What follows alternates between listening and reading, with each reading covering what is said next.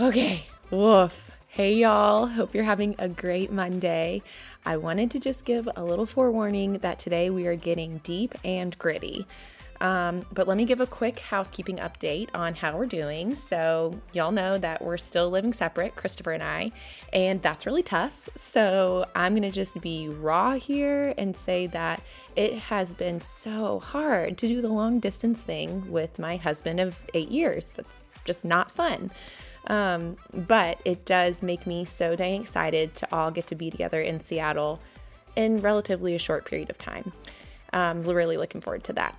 I will also say that I'm very excited um, that I get to go to my parents' lake house for a good long weekend ahead. And so next week, um, there will be no episode, but get excited about the following week's episode because it will be with my sister in law, Katie, who you'll hear about in today's episode.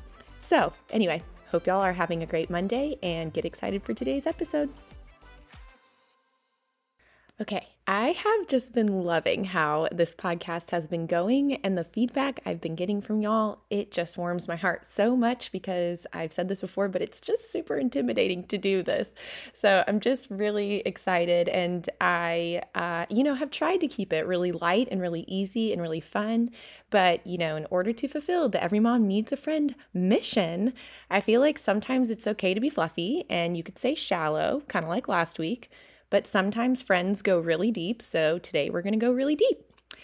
Um, and as you see from the title, we're talking about miscarriage. And unfortunately, this is a camp that I fall into, and um, it's not very fun. And I wish it wasn't a part of my story, but it is. And so let's get the timeline straight. So, uh, Christopher and I had just moved to New Hampshire from Texas, and Ellie was about one, I want to say. And we had talked about quickly getting pregnant soon after Ellie turned one. And honestly, we saw it as like a feather in our cap that we got pregnant really quickly with Ellie.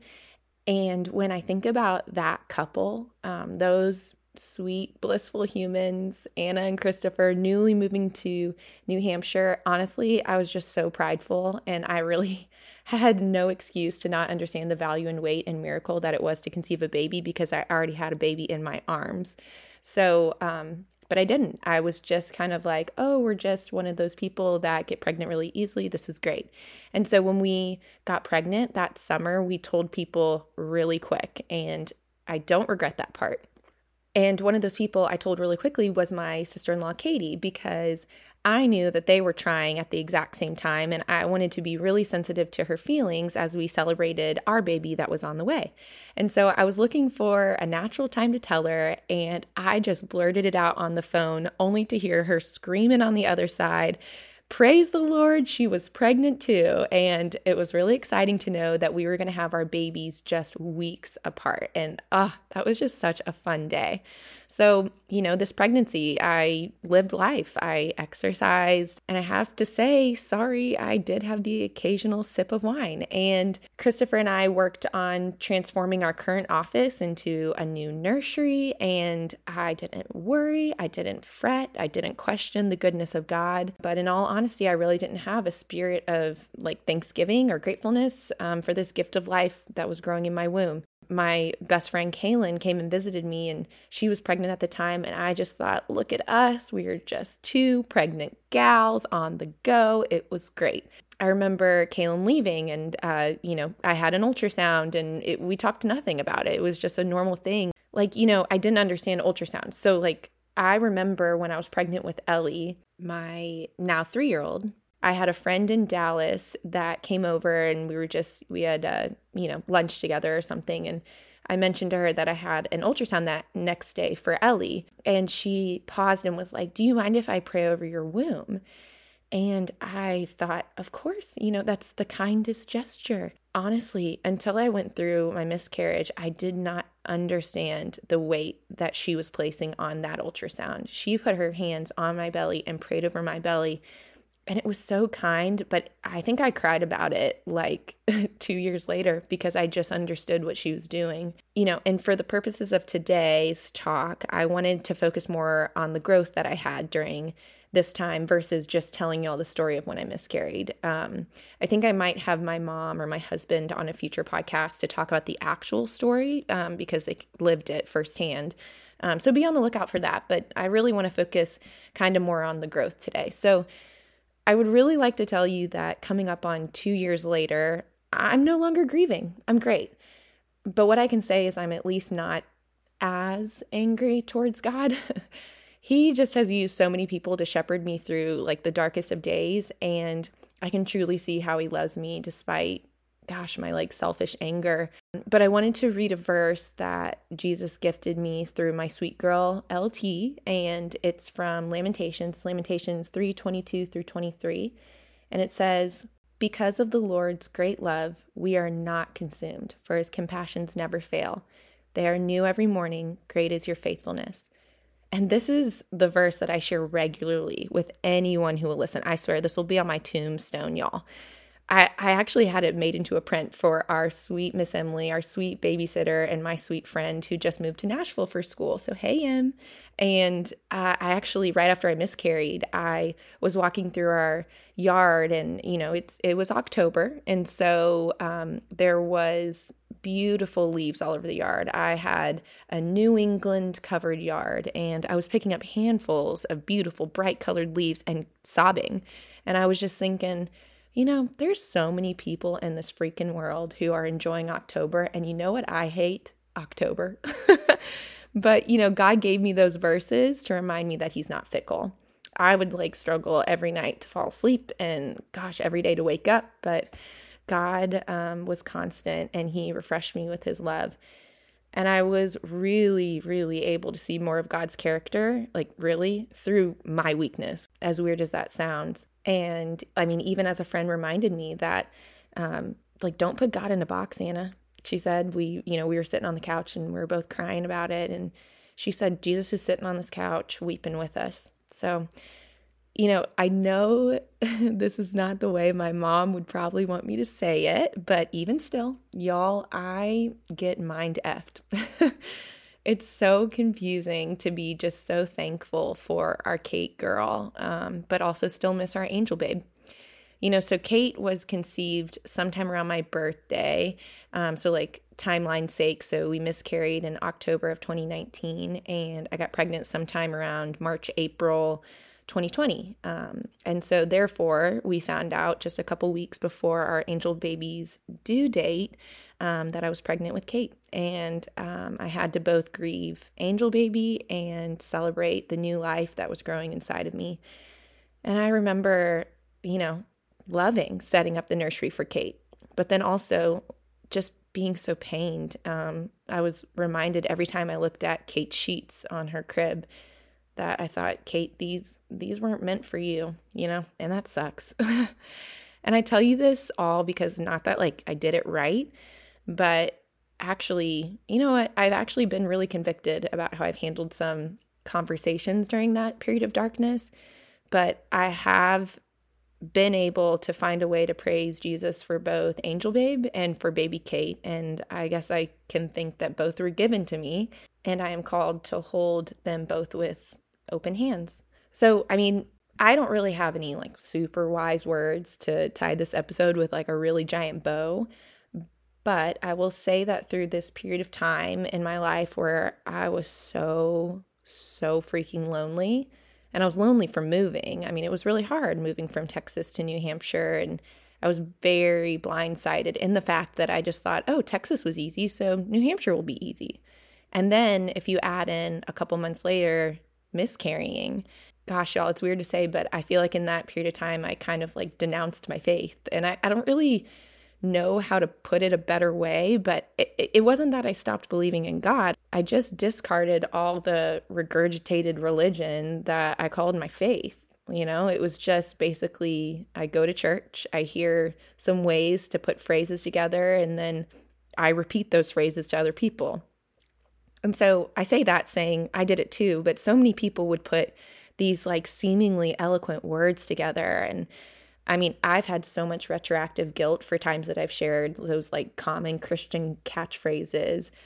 Um, some like that come to my head are like, oh, God has a purpose, or I'll pray for you, or, you know, just don't listen to Satan's lies. Or my favorite uh, that one person said was, you know, God knows all things. So he knew that baby was never going to survive. Ah, like, y'all, y'all, what? Come on. Like, we can do better here. Like, like for the God has a purpose one. Yes, he does. But like for me, a better way to say it is I know that it's so hard because we don't know God's plan.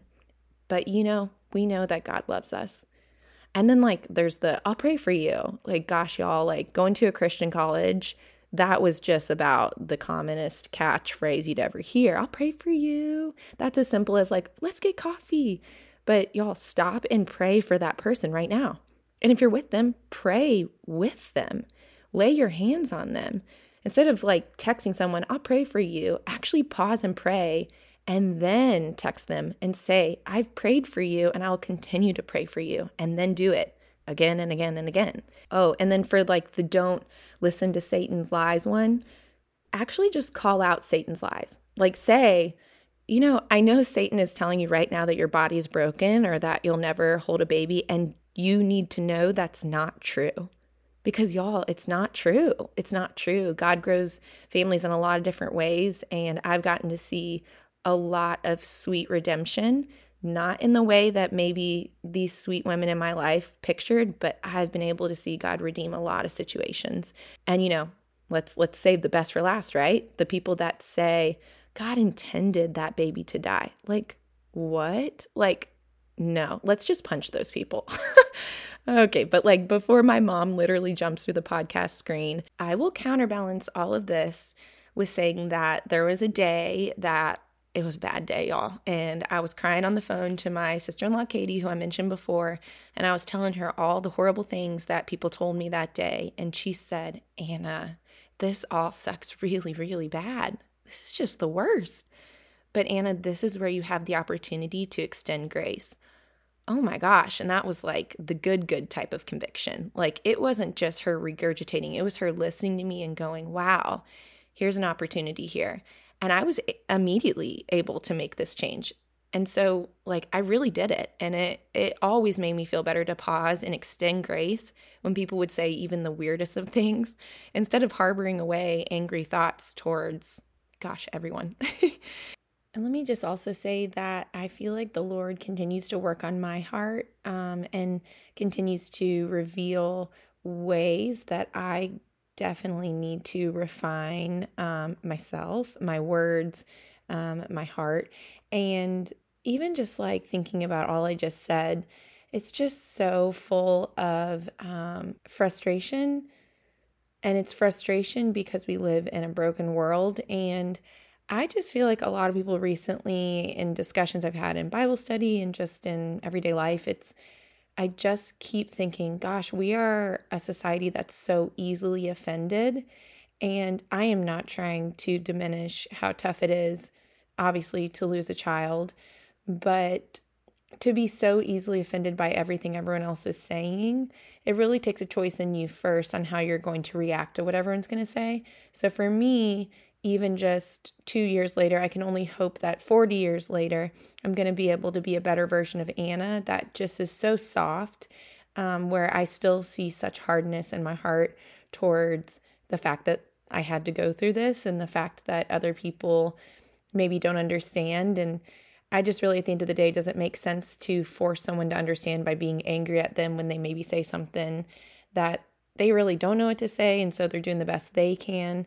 Um, obviously, short of the people that have bad intentions, which most of the people in my life that helped me through this time, they didn't have bad intentions. It was just those one off people. But I'll be the first to say that it if you were one of those people that maybe said one of those things that there is no use feeling guilty or sad or please don't reach out to me and say i'm so sorry i could have been one of those people because you probably weren't and you know i even wonder if the way that I heard those things might have even not been exactly the exact wording that the person said. I'm just was such a shell of anger that everything was through that filter, if that makes sense.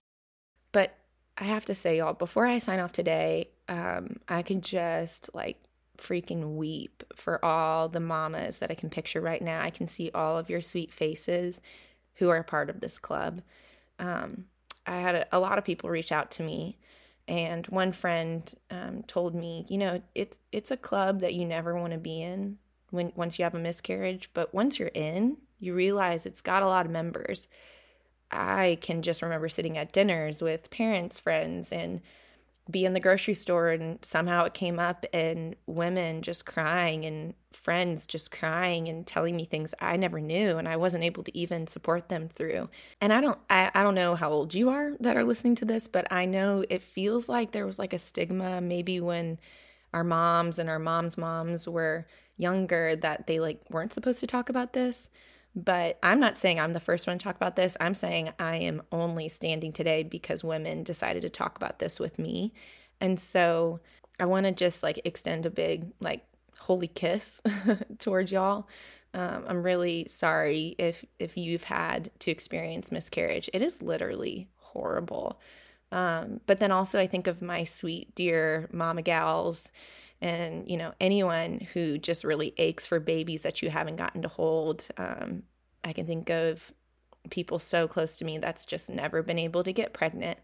And i feel like in light of miscarrying i feel like god has unlocked a new level of gratefulness. And so I have kind of flipped the script a little bit to be like, how lucky is it that when we are able to go to ultrasounds, that we are able to experience so much more of God's grace because we've gone through the absolute pits. And I say that lightly, but y'all, like, I know, especially if you're going through it right now, like, we will never fully understand this side of glory, why this all happened. Um, it just really sucks. And that's all I really know how to say. So you're welcome for being mind deaf today. so sorry, mom. Anyway, I um I know that this is kind of a heavy topic to just like abruptly end on. Um, I will say that miscarriage is something that has absolutely changed my life, obviously. And so I would like to weave it through future podcasts. Um, and I'd like to, at some point, sit and actually tell my story. And for the purposes of today, though, it's not, I feel like, worth it telling the nitty gritty parts of the story without telling you how God has redeemed it first, because that's the most important part. So, wow, wow, wow. What a way to start your Monday. Um, hopefully, this puts you in just the best of mood. But really, y'all, um, hopefully, you gained something from today. Um, and I will link specifically the verse that I spoke about today in the show notes in the blog. So be sure to check that out at Every Mom Needs a Friend and um, let me know some feedback on the Instagram, Every Mom Needs a Friend. And once again, remember, I am not posting next Monday um, because I'm looking forward to being at the lake. So hopefully, y'all enjoy your sweet Monday, and we'll talk the following Monday. Bye, y'all.